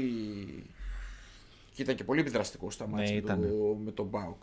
Ε, στη συνέχεια μεταπήδησε στη Λίβερπουλ κάνοντας εκείνη τις χρονιές που, λέει, που συζητάς τώρα. Συνέχεια πήγες στην Παρσελώνα. Εκεί πήρε τα τρόπια που του λείπανε στο μεγάλο επίπεδο, αλλά και πάλι είναι πιο λίγα συγκριτικά με τον άλλον δύο και γι' αυτό δεν το βάζω πρώτο. Συμφωνώ, παρότι δεν του είχαν δώσει ένα φοβερό. Δεν, καλά, προφανώς δεν μπορούσαν να του δώσουν το ρόλο του πρώτου. Όχι σε καμία περίπτωση. Όχι, αλλά πάντως τον ρόλο του δεύτερου στην επίθεση. Ναι. Και πάνω από τον Neymar νομίζω ήταν. Ήταν, ναι. που Εντάξει, ήταν συνεπήρχανε. φοβερή. Το MSN ήταν πάρα πολύ δυνατή τριάδα. Βεβαίως. Είναι Η η καλύτερη αλήθεια. τριάδα νομίζω που έχω δει σε τριπλέτα, τριπλέτα μόνοι τους μπροστά. Ε, μετά κατέληξε στην Ατλέτικο Μαδρίτη με την οποία κατέκτησε ένα πρωταθληματάκι. Έχει πιο πολλά iconic moments με την εθνική Uruguay, γιατί είναι και μια εθνική που είναι, είναι και αρεστή στον κόσμο. Μμμ. Έχει πάρει Κόπα Αμέρικα, την Είναι πήγε. κλασικό underdog η Ναι, Uruguay. την πήγε στο Μουντιάλ. Μικρή, τότε με σκληρή την ομάδα. Γκάνα. Εκείνη τη ιστορία με το, Τράδα με το χέρι. με το χέρι, μπράβο που. Ε, τα, το στα πέναλτι. αρνητικά του είναι το discipline, οι κάρτες, τα δαγκώματα, οι κόκκινες. Ε, κεντρικός πολύ κι αυτός. Ναι. Φοβερά κεντρικός. Γενικά λίγο μια ορολογιακή βόμβα μέσα στο γήπεδο ικανός να, να πλακωθεί, να μανουριάσει κάρτες μόνιμα. Νομίζω όμως από τους τρεις είναι ο παίκτης που ερωτεύεσαι περισσότερο σαν ρομαντικός έτσι, άμα είσαι τέτοιου στυλ φιλάθλος. Εμένα μου άρεσε πολύ γιατί μπορούσε να παίξει και στο πλάι, παίζει αρκετά για τους συμπαίκτες του. Ενώ ας πούμε ο Λεβαντόφσκι καθόλου δεν μπορεί να παίξει καθόλου για τους συμπαίκτες του. Είναι, Ναι, ναι. Παίζει μόνο για τον εαυτό του. Έτσι είναι η φύση του, του τρόπου παιχνιδιού, το κάνει επίτηδες. Ο Σουάρες βέβαια έφτιαχνε και για τον εαυτό του. Ναι, Πάρα ήταν πολύ. πιο, πιο πλήρης στα επιμέρους χαρακτηριστικά. Επίσης είχε πολλά σουτ εκτός περιοχής. Δηλαδή δυνατά σουτ. Φαλτσαριστά, Τεχνικά. φάουλ, ό,τι θέλεις. Πλήρες Ήτανε, πακέτο. ναι. Ε, Κεφάλι. Ντρίμπλα, Ναι, εννοείται. κεφάλι, δύο πόδια. Θα Ήτανε ξεχάσω εγώ full. τι είχε κάνει τον, τον Νταβίτ Λουίζ τότε στην Παρί. Ναι. Με τις ποδιές. Ναι, ναι, ξεχνιούνται. ναι, ναι, ναι, ναι. Που το, Ναι, ναι, ο ναι. Νταβίτ Λουίζ τον έβλεπε και στον ύπνο. Εντάξει, δεν υπάρχει. Εγώ το είπα, στο peak του θα έπαιρνα το Σουάρες. Αυτά που έχω δει του Σουάρες δεν τα έχω δει από, από άλλο φορ. Και για τον Μπενζεμά, Και τον Μπενζεμά, εντάξει. Είναι δεύτερο σκόρ στην ιστορία της Real Madrid. δύο ομάδες, Λιόν Ρεάλ μόνο, να Ναι. πούμε. Από, τα, από, τα, από τις ακαδημίες της, ε, Της της Λιόν. Λιόν. Ε, άργησε λίγο. Άργησαν λίγο να εκτιμήσουν το πόσο καλός είναι νομίζω. Δηλαδή, Ναι. παρότι ξέραν από την αρχή ότι είναι πολύ καλός, νομίζω ότι υπήρχε πάντα μια. Ήταν και μια περίοδο εκεί με τον Εντάξει. Ιγκουαΐν, θυμάσαι; Ναι, παρότι είχε και το Ρονάλντο δίπλα του, πολύ συχνά ήταν υποτιμημένος και η αξία του φάνηκε πιο μετά. Δηλαδή που έφυγε και ο Ρονάλντο, μετά που έφυγε και ο Γκοέιν που λες. Σωστά. Ε, Κουβάλισε μετά. Είχε βέβαια πολλές δικαστικές περιπέτειες και αυτός, άλλη μια περίεργη περίπτωση. Εγώ το είπα, ο Μπεντζεμά χάνει στο κομμάτι εθνική πάρα πολύ. Ναι, Είχε τη ένας- διαμάχη με τον Ντεσάμπ. Ε, εντάξει, ήταν ένας λόγος ο οποίος δεν έπαιζε με την εθνική για χρόνια, ήταν αυτός. Δηλαδή το, τον είχαν κόψει από την, ε, Ναι. από την εθνική Γαλλίας. Ήταν ιστορία με τον Βαλμποενά. Πέρα από την ιστορία του Βαλμποενά, ήταν και στην ιστορία με το trafficking ε, που είχε στην αρχή, στην αρχή του, των, των TENS. Σωστά, Ήταν μπλεγμένοι ναι, και, ναι. και Ριμπερί κλπ. Όντως. Πάντως έχει τους περισσότερους τίτλους από όλους τους παίχτες. Έχει κουβαλήσει η Real σε αυτό το τομέα. Ναι, γενικά η Real τη ανεβάζει τις καριέρες. Μπορεί να από το Σίγουρα. Ράμο χειρό... χει- χειρότερη καριέρα του Μαλντίνη και τον Μόντριτ χειρότερη καριέρα του Τσάβη. Αλλά το ότι έχουμε τόσους παίχτες της Real στις Δεν είναι συγκρίσεις δεν είναι τυχαίο. Πάντως στα χαρακτηριστικά τους σαν παίκτης είναι ότι είναι πιο... Είναι, είναι πιο παίχτης περιοχής από ότι ο, ο Σουάρες. Ναι. Λιγότερο από ότι ο Λεβαντόφσκι. Είναι το ενδιάμεσο. Είναι ενδιάμεσος. Ο ισορροπιστής. Ε, μπορεί να τρα, τραβηγέται πάρα πολύ εκτός περιοχής παρότι δεν, το, δεν σου γεμίζει το, το, το σωματότυπο που μπορεί να βγαίνει πολύ εκτός περιοχής. Είναι αρκετά γρήγορος. Ε, και αυτός πολύ καλές εκτελέσεις κλπ. Εγώ το- ε, θα τον έπαιρνα, θα τον τοποθετώ στην πρώτη θέση λόγω της διάρκειας. Okay. Και λόγω της διάρκειας. Επιτυχίες με τη Real, πάρα πολλά γκολ, ε, με τη Λιόν ακόμα που όταν συστήθηκε στο μεγάλο level. Ε, σου λέω, το μόνο μελανό σημείο του Μπενζεμά είναι η εθνική πλέον στην καριέρα. του. Δηλαδή έχει κατακτήσει τρόπαια, πρωταθλήματα.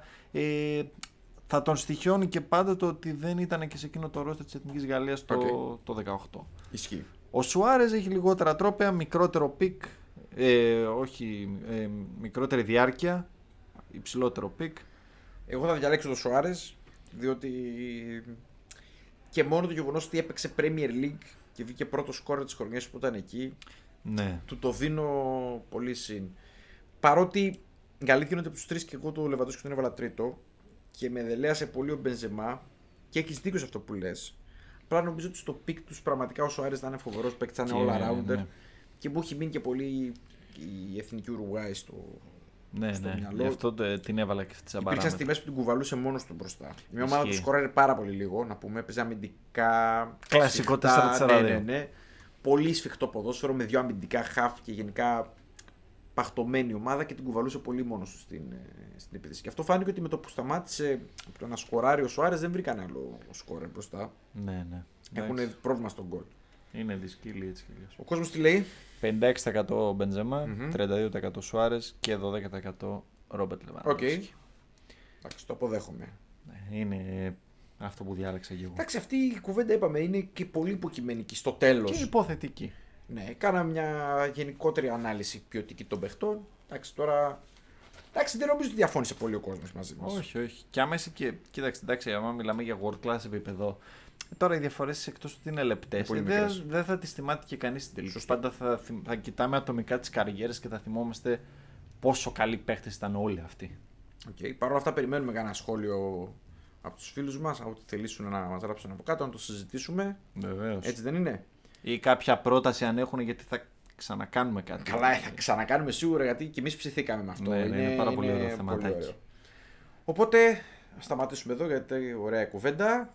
Αλλά ήρθε Τι; η ώρα να σα χαιρετήσουμε. Είσαι στο επανειδήν.